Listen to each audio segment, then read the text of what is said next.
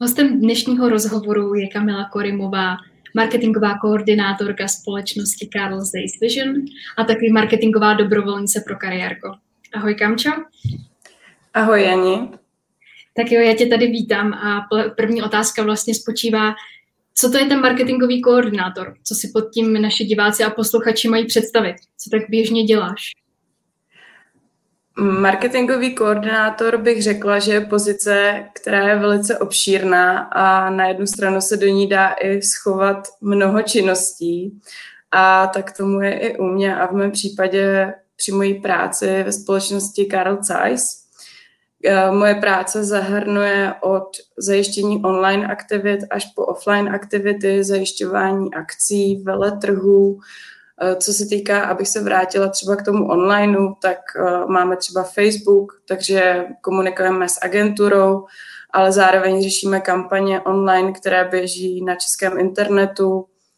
A je to i mnoho dalšího, protože náš sektor Vision, který se zabývá výrobou brýlových čoček, tak eh, vlastně my máme segment, který je B2B i B2B2C, Tedy musíme obsáhnout všechny tyto marketingy a co se týká společnosti Karl Zeiss, tak tím, že jsem koordinátor, tak mnoho materiálu a podkladů a návodů dostáváme z Německa, což je vlastně mateř, mateřská země a kde je centrála společnosti.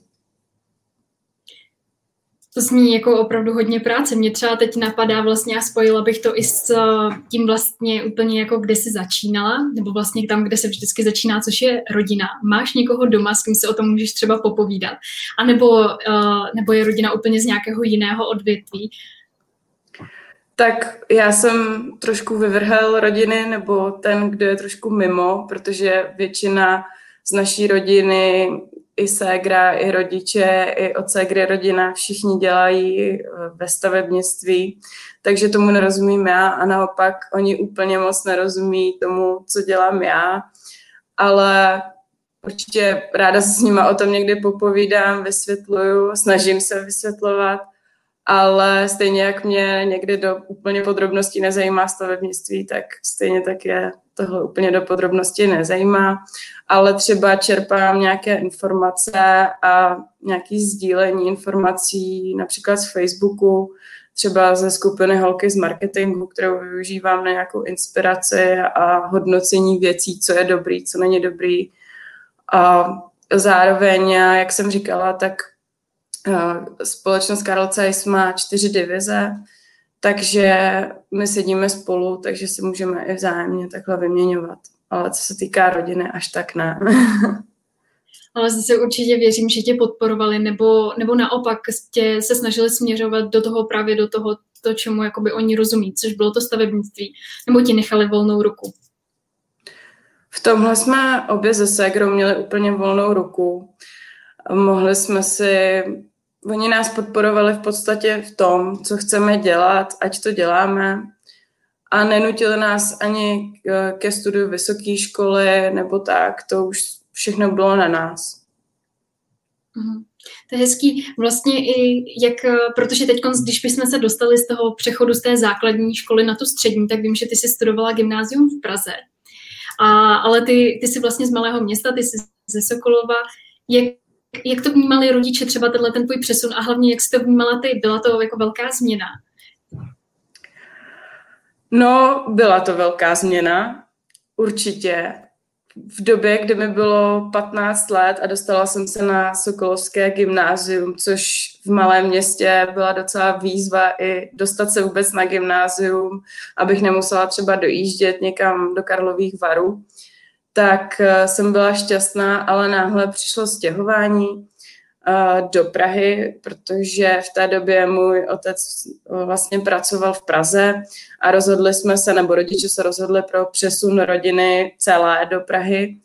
No a zpočátku to bylo opravdu těžké, protože v 15 jsem měla vytvořenou už takovou, bych řekla, komunitu, přátelé, basketbalový tým a všechny koníčky v Sokolově a přišla jsem do Prahy, kde jsem v podstatě neznala nikoho a doufala jsem, že si ty nové přátelství vybuduju, najdu, že najdu tým, kde budu moc hrát, že škola mi půjde a zároveň to je velká změna už to, že člověk jde ze základní školy na Gimple, takže řekla bych, že jednoduché to určitě nebylo. Ale... Uh-huh. A jak to zpětně třeba hodnotíš? Jaký to mělo klady a jaký to právě mělo zápory? Vlastně začít tak, studovat takhle gymnáziu v Praze. Tak zápory pro mě asi hlavně ty kamarády a ty přátelství, klady. Jako já to beru tak, že gymnázium by mělo být velice podobný, ať už ho budu studovat v Sokolově nebo v Praze, co se týká té náplně.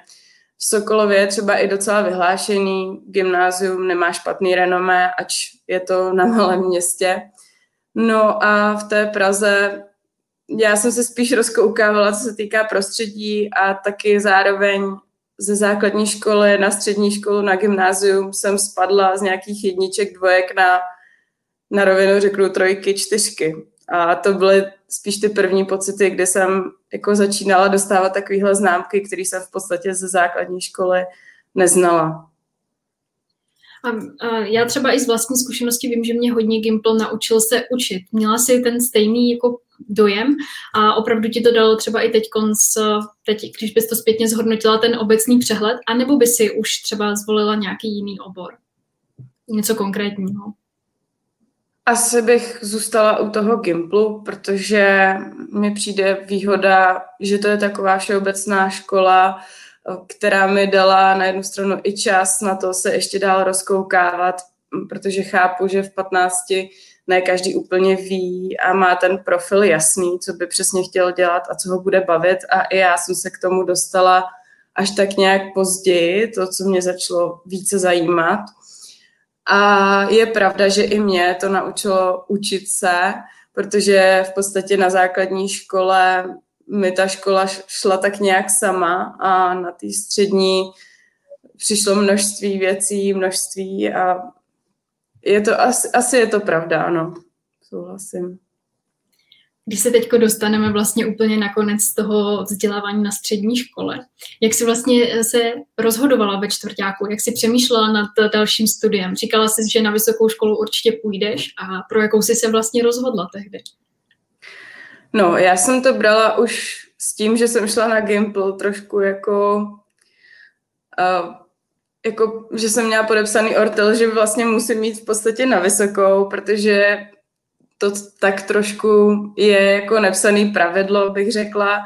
A neříkám, že všichni po gymnáziu musí hnedka vyrázet eh, na vysokou školu, ale říká se, že pokud dokončíte gymnázium, tak úplně nemáte právě ten daný obor, ve kterém byste se úplně mohli specializovat, nebo už tu specializaci. No a přesto, i přesto, i po tom gymnáziu jsem ještě úplně neměla jasno, bych řekla, a proto jsem zase šla takovou, bych řekla, trošku širší cestou a to je vše, jako, to je Vysoká škola ekonomická a obor pro a obor národohospodářská ekonomika, už si úplně přesně nepamatuji, tak tam jsem se vydala na vysokou školu. Takže opět to byla taková spíše všeobecnější jako zaměření. Sice ekonomie, ale mně přijde, že z té ekonomie se člověk mu, furt může pohnout ještě mnoha směry. Já vím, že se tuhle tu školu přerušila a že se pak rozhodla jít někam jinam, ale zajímalo by mě i to, jak vlastně se člověk potom, co vlastně zjistí, tohle není můj obor a vlastně si řekne, tyjo, tak teď jsem rok studoval někde a není to ono, jak se cítí, jak i vlastně ty jsi se jakoby rozhodovala a co si v tu chvíli zažívala, protože si myslím, že to je pocit, který může zažít spoustu studentů prv, jako právě v tom prvním roce na té vysoké škole. Mm-hmm. Jako upřímně mi na té vysoké škole nejvíc vadila nebo mi nevyhovovala ta věc, že to je takové neosobní. Prostě jsme chodili, mm, neměli jsme už tu třídu, na Gimplu jsem byla zvyklá na stejné lidi a na té vysoké škole jsem se z začátku připadala taková ztracená pobíhání e, z jednoho cvičení na další přednášku, všude jiné lidi a přišlo mi docela těžké si tam budovat ty kontakty. No a na té škole já jsem normálně plnila zkoušky, plnila jsem své povinnosti, které jsme měli při studiu, ale zjistila jsem, že právě mě to úplně nebaví nebo mě to nějakým způsobem moc nenaplňuje, ale ten ročník jsem normálně dodělala, akorát jsem už v té době ke konci začínala přemýšlet nad tím, jestli ještě neskusím něco jiného. No, abych se vrátila ještě k té otázce, jaké to bylo, tak asi v té době jsem si vůbec neříkala, že ztratím rok života, protože i teď zpětně vím, že na jednu stranu já jsem třeba studovala fakt dlouho, ale pracovat stejně budu ještě dalších třeba 40 let, takže určitě je času dost i na ta studia. Neříkám, že si někdo má 10 let studovat jednu vysokou školu prostě nebo bakalářský studium, ale na druhou stranu je určitě dobrý si to právě klidně přiznat, že nezvolila jsem si správnou školu, změním to a jít někam jinam, co mě bude naplňovat, je určitě dobrá volba. Je to tak, že i něco, co bys jako poradila, že vůbec se toho nemusí člověk bát, přiznat si to a prostě tu školu změnit? Za mě ne a zároveň, jak jsem říkala, já jsem neměla ani ten tlak té rodiny nebo něco, takže to opravdu bylo na mě a moje rozhodování. Samozřejmě, že jsem to s někým řešila, ale stejně jsem se rozhodla pak sama jako pro tu změnu. Ty jsi se vlastně potom rozhodla pro vyšší odbornou školu a změnila si obor a to docela razantně na, na optometrii. Nebo vlastně na očního optika, na očního optika mm-hmm. na té vyšší odborné škole. Jak to? Vlastně to, to jako z ekonomie docela, eh, docela úplně jako náhlý. No, eh, já jsem tak nějak pátrala, eh, co by mě teda mohlo bavit a nějak se to asi objevilo v té době a objevilo se to docela náhodně, protože jsem si říkala, dobře, tak zkusím dělat nějaký obor, který bude více teda specifičtější, více jako zaměřený na nějakou konkrétní věc. A zaujala mě původně dentální hygiena, takže jsem chtěla jít na vyšší odbornou na dentální hygienistku. Říkala jsem si, že to je jako pěkná práce. Ale v době, kdy já jsem se rozhodovala, tak už nešlo vlastně se přihlásit, protože na obor dentální hygiena probíhají talentové zkoušky. No a zahledla jsem na té samé škole, že je obor oční optik a říkala jsem si, jo, to je prostě zajímavý. A tak jsem to zkusila, šla jsem na tu vyšší odbornou, tam jsem se na jednu stranu i vrátila zpátky do té třídy, do toho vlastně podobného kolektivu tomu gymnáziu. A zároveň mě ta škola začala fakt bavit. Uh, určitě jsem se tam naučila, uh, naučila nejen, že mě jako šla i samostatně, i docela ta fyzika, matika, uh, anatomie, tohle všechno mě bavilo. A zároveň musím říct, že jsem se naučila té jemné motorice, protože v době, kdy jsem tam nastupovala, bych řekla, že moje ruce nebyly moc extra šikovný, ale potom jsem zjistila na praxích, které jsme povinně měli, že vlastně eh, dokážu, já nevím, před, přímo před tím zákazníkem udělat nějakou drobnou opravy, ty miniaturní šroubky nám tam na pracovních prostě hodinách střílely po celé třídě, ale potom po těch třech letech jsem vlastně už dokázala i tohle a zjistila jsem, že se třeba tohle dá jako naučit. Ty jsi vlastně potom uh, se školou začala studovat i současně uh, Českou zemědělskou uh, univerzitu v Praze a to právě provozní ekonomii. Já bych byla ráda, kdybys mi dokázala jakoby srovnat ty školy, jak vlastně se liší vyšší odborná pro tebe a právě ta, právě ta klasická vysoká škola. Já bych řekla takhle, já jsem vysokou školu po tom, co jsem studovala na ČSU na provoz a ekonomii, tak jsem studovala kombinovaně, takže možná nedokážu úplně přesně říct, jak vypadá to denní studium tam, ale co se týká asi trošku rozdíl, bych řekla, že i v náročnosti, takže na té vysoké škole toho bylo o něco víc, co se týká těch povinností a těch zkoušek. Ta vyšší odborná mě trošku připomíná právě ten Gimple a o trošku jakoby další level, ale není to úplně nějaký až tak diametrální rozdíl, taky ta vyšší odborná je propojená i se střední školou, takže to tam trošku se prolíná, ty učitelé uh, jsou podobní, takže řekla bych, že v tom je rozdíl, ale jinak jsme měli standardně zkouškové období na obou školách, to je stejný. Takže bych asi řekla, že největší rozdíl je v té náročnosti a potom určitě na ty vyšší odborný. Tím, že to je odborná škola, jsme měli hodně těch praktických vlastně částí, takže jsme měli několik hodin týdně jakoby laboratoře, kde jsme se učili spoustu věcí právě co se týká brýlí a oční optiky a broušení, skel a tak. A to vlastně zase naopak na té vysoké škole tak moc není tady ta praktická část. No a jak se to vlastně dá zvládat? Jak se, do, jak se dají zvládat dvě školy zároveň?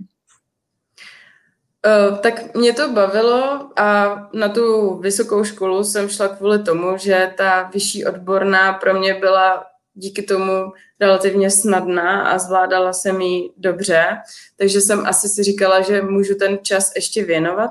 Ale samozřejmě je to náročný, protože od pondělí do pátku jsem chodila na vyšší odbornou a pak jednou třeba, já nevím už přesně, jak to bylo, jestli za měsíc třeba jít na celý víkend znovu do školy a na tom kombinovaném studiu je specifikum to, nebo proč se to vlastně od základu jmenuje kombinované studium, je, že velká část práce je potom na těch studentech doma, aby prostě si to doplnili, to, co dělají běžně lidi na denním studiu.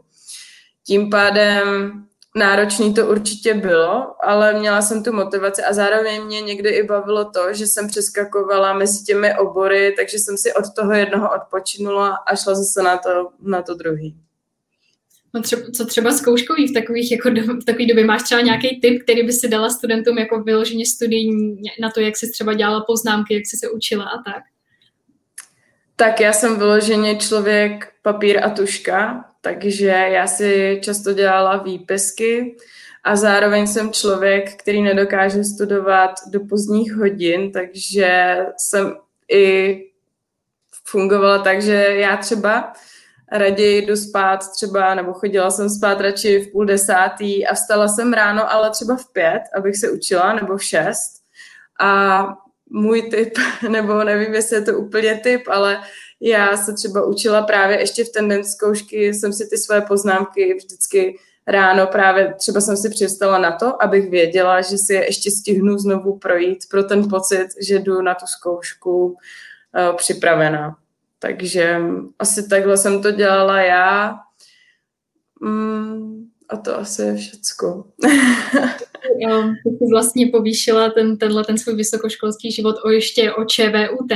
Jak bylo třeba těžké se na ČVUT dostat? A když si vlastně ČVUT studovala, tak často, často lidi jako úplně mrazí, že jako by jim mraz po zádech z toho, když se řekne jako na ČVUT matika, chemie, biologie. Jsou prostě opravdu těžké předměty. Jak ty si to vlastně jako zvládala?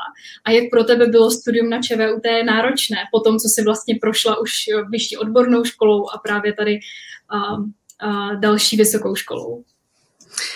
No, tak ČVUT, uh, Fakulta biomedicínského inženýrství právě nabízí ten obor optika optometrie a mnoho z nás té vyšší odborné jsme si řekli, dobře, pojďme to zkusit ještě dál, jestli dokážeme i tu optometrii uh, vystudovat. Uh, tak jsme šli všichni na přijímačky, tam jsme se teda docela zapotili ale většina z nás, myslím v té době, protože na ten obor nebyl úplně takový přetlak, my jsme se tam dostali.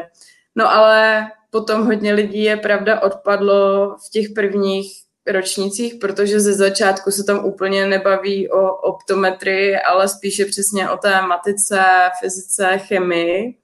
Náročný to určitě bylo, ale třeba co se týká matiky, tak já jsem měla trošku výhodu, že jsem nějakou matiku měla už na ČZU, takže tom jsem měla možná i tady do toho studia výhodu.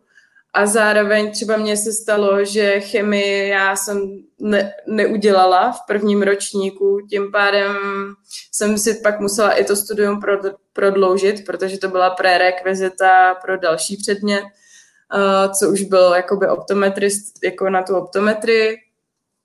No a byla to tak, bylo to trošku síto, ale myslím si, a možná, že i já jsem toho důkazem, protože já zase nejsem nějaký Einstein, a jde to zvládnout, když se člověk na to přichystá, no. když prostě studuje a když tomu dá ten čas a když počítá a prostě učí se, no. Měla jsi, v rámci, měla jsi jako v rámci vysokých škol možnost odcestovat do zahraničí? Máš nějakou zahraniční zkušenost, nějaký Erasmus nebo třeba letní školu? No, to je věc, která mě třeba mrzí, co se týká Erasmu, že jsem nejela a znám dost lidí, co jelo a určitě tohle, tady bych třeba chtěla všem doporučit, jako jestli můžete, tak jeďte, protože já osobně toho teď trošku lituju, že jsem nejela, ale na vyšší odborný jsem jela aspoň na takový kratší projekt, který byl asi na měsíc. A bylo to z Evropské unie, myslím, že se to jmenovalo Da Vinci nebo nějak podobně ten program. A vlastně bylo to program pro ty asi odborné školy, který mi zajistil, že jsem vlastně na měsíc sama jela uh, do Německa a byla jsem v podstatě jakoby na praxi v oční optice a to byl super zážitek a jako hodně mě to posunulo, otevřelo mi to oči a zároveň mi to otevřelo jako nějaký vědění, že v Německu třeba ta optika funguje úplně jinak. A díky tomu jsem i pak měla náměty pro svý další práce jako diplomovou, bakalářskou, potom na dalším studiu. A potom jsem byla na, skrze ČZU, jsem byla na letní škole v Číně, to jsme byli asi na čtyři týdny, tři týdny a také to byl program, který ČZU určitým způsobem podporovala, takže my jsme si platili v podstatě letenky a zbytek jsme měli zajištěný vlastně díky zeměděl, České zemědělské univerzitě a díky kontaktům vlastně od nich, který tam zajistili. No tak mě to vlastně napadá, jak to máš s jazykama, protože i ty teďko v současné době pracuješ v německé firmě a spoustu materiálu přejímáte právě z Němčiny a zase zároveň řekla bych, že v Číně se německy asi nedomluvíš, tak jak to máš, jak to máš s Němčinou, s angličtinou? Uh-huh. Tak uh, angličtina, sice Karl Zeiss je německá firma, ale corporate uh, language je prostě angličtina, takže tam využíváme prostě angličtinu ale zároveň já rozumím a dokážu se určitým způsobem domluvit i v Němčině, ale není to úplně, nepotřebuju to ke své práci. V podstatě stačí mi ta angličtina v současné době. No a v Číně, co se týká se domluvit, tak eh, tam jsme měli asi celkově trošku problém se domluvit jakkoliv, ale díky tomu, že to byla letní škola, tak to právě bylo spojené s tím, že my jsme tam měli kontakt s čínskými studenty a bylo to hodně zajímavé, protože nám vlastně dali uh, pohled na tu Čínu z jejich strany a jak asi všichni víme, tak Čína je trošku kontroverzní země a dost specifická a mnoho lidí by řeklo, že tam bych nejel, ale uh, jako zažila jsem věci, na které asi budu navždycky vzpomínat a zároveň nám otevřeli oči ty studenti místní, kteří nám předali to, jak to tam reálně prostě funguje. Uhum, To věřím, že to muselo být hodně zajímavý, obzvlášť ta Čína, to je taková docela neobvyklá. Jak jsi se v rámci takhle studování vysokých škol dostala vlastně k první práci? A mě ještě vlastně zaujalo, že tvoje vlastně veškeré pracovní zkušenosti jsou hlavně z marketingu. Jak jsi se vlastně k tomu dostala z té optometrie a propojuješ nebo propojovala si už tehdy nějakým způsobem tvoje znalosti právě z vysokých škol s tou marketingovou praxí? Co vlastně máš za sebou? Do určité míry trochu, protože jsem eh, měla brigádu ve firmě, která má velký e-shop s kontaktními čočkami. Takže tam jsem už dělala, to byla první, nebo taková větší jako brigáda, kde jsem dělala na marketingovém oddělení, takže už jsem se tam snažila propojit obě, obě věci. No ale potom, když jsem nastupovala do první práce, tak jsem šla úplně mimo, mimo tohle ještě v té době. A byla jsem v podstatě obchodní asistent nebo asistent obchodníka, ale jako nelituju toho, protože jsem si během té doby potom i dostudovala školu a hodně mě to naučilo a využívám to, bych řekla, ty zkušenosti třeba doteď některý. Takže, takže to. No a až pak jsem se vrtla do toho cajze více k tomu marketingu, ke kterému jsem už předtím čuchla na té brigádě. No a tam jsem šla spíš právě, že zase tak moc zkušeností jsem ještě neměla, ale tak nebála jsem se nějaké výzvy mm, to zkusit, no. To vlastně mě, mě úplně jako fascinuje to, že vlastně po tak dlouhé době, kdy jsi studovala tu optometrii a toho očního optika, si se prostě vrhla do marketingu. Ty jsi neschánila práci jako v oboru vyloženě? Nelákalo tě to? Mm, lákalo, ale já jsem si uvědomila na těch praxích, eh, co jsme měli vlastně při té optice a optometrii a tak, tak mě to sice jako baví, ta práce, ale jako já jsem si v té době říkala, nebo to už není tak dávno, ale já jsem si říkala, já nechci prostě denně být na optice od 9 do 6 a zároveň jsem si říkala, jako, že tu práci, protože už to mám vystudovaný, tak ji můžu v podstatě dělat kdykoliv. Já jsem měla i jako brigádu v optice, i ty praxe a tak, takže už tak nějak jako vím, jak to chodí. Zároveň jsem dost v kontaktu s lidmi, co jsem s nima studovala. No a výhodou a vlastně to, proč je to super teď pro mě a v čem jsem jako šťastná, je to, že vlastně CIS a ta divize Vision vlastně prodává brýlové čečky dioptrické, takže já tam trošku dokážu se dotknout obou těch oborů, jako který mě baví, což je ten marketing a zároveň i ta optika a optometrie, takže se mi to hodí i do tohohle. A když třeba mluvím s optikami nebo tak, tak prostě to je třeba využiju ty znalosti. Jak jsi se vlastně k téhle té pozici toho marketingového koordinátora dostala? Uh-huh. No úplně náhodou, protože já po té pozici obchodního asistenta jsem udělala, nebo jsem šla na výběrové řízení do Deloitu.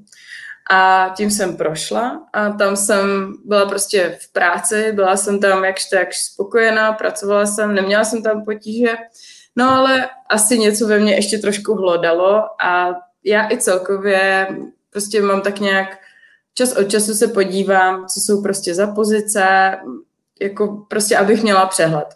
No a v té době jsem se koukla na Jobs a viděla jsem tam právě tu pozici v Cajzovi. Cajze jsem znala, protože vím to ze studií, tu, vlastně tu firmu prostě každý optik zná.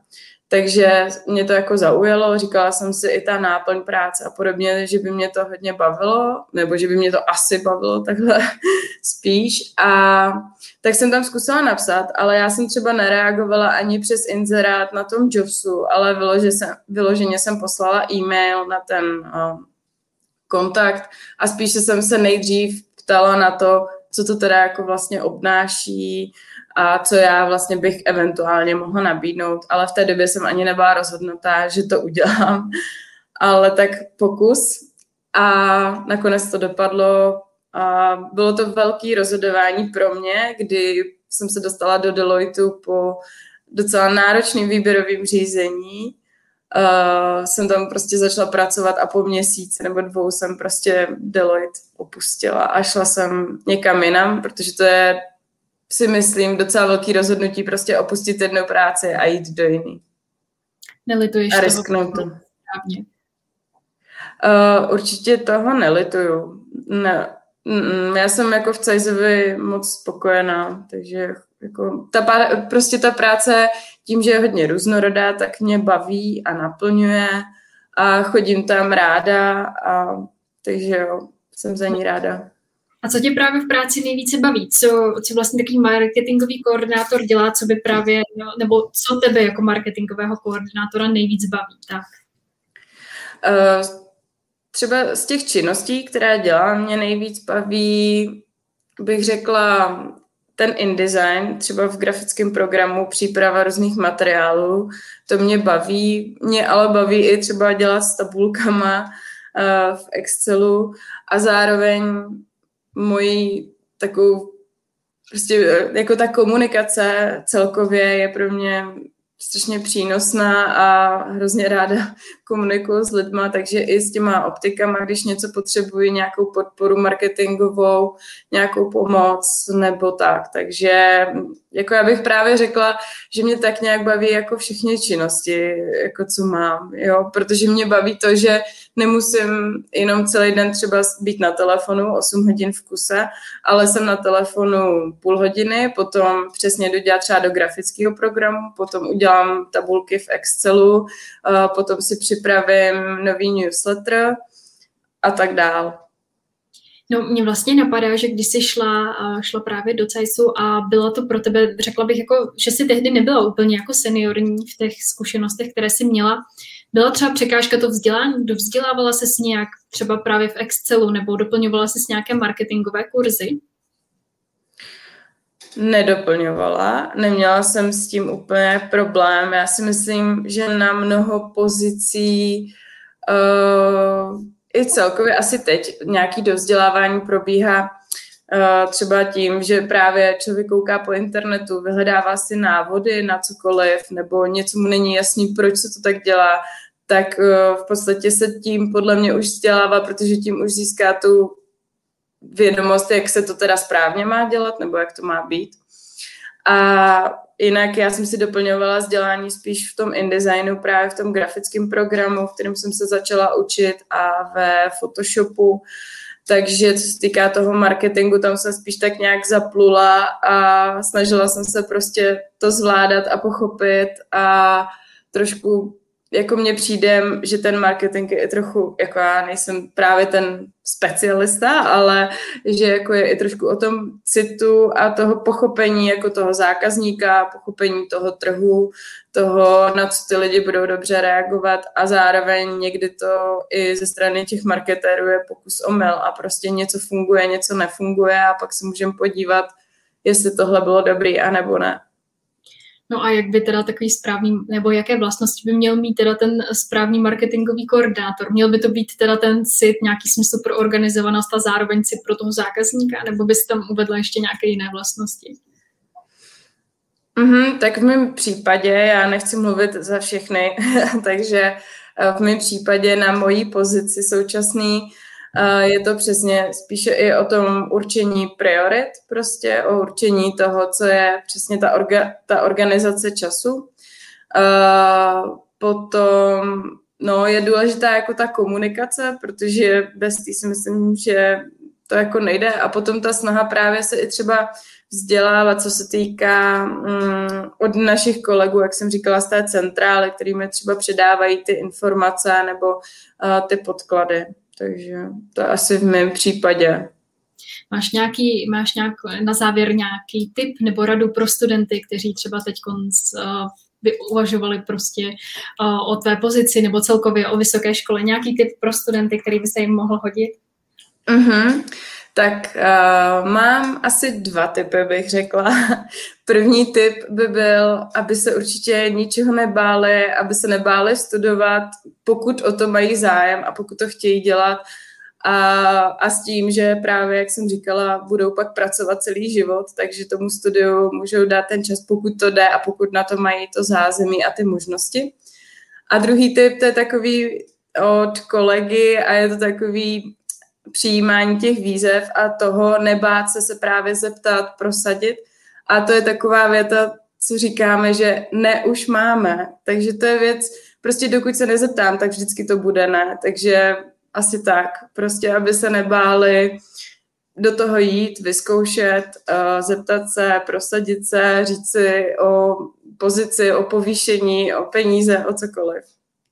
Já jsem vlastně ještě úplně zapomněla, že naši posluchači a diváci tě vlastně výdají docela pravidelně na našich sociálních sítích, ze kterými stojíš.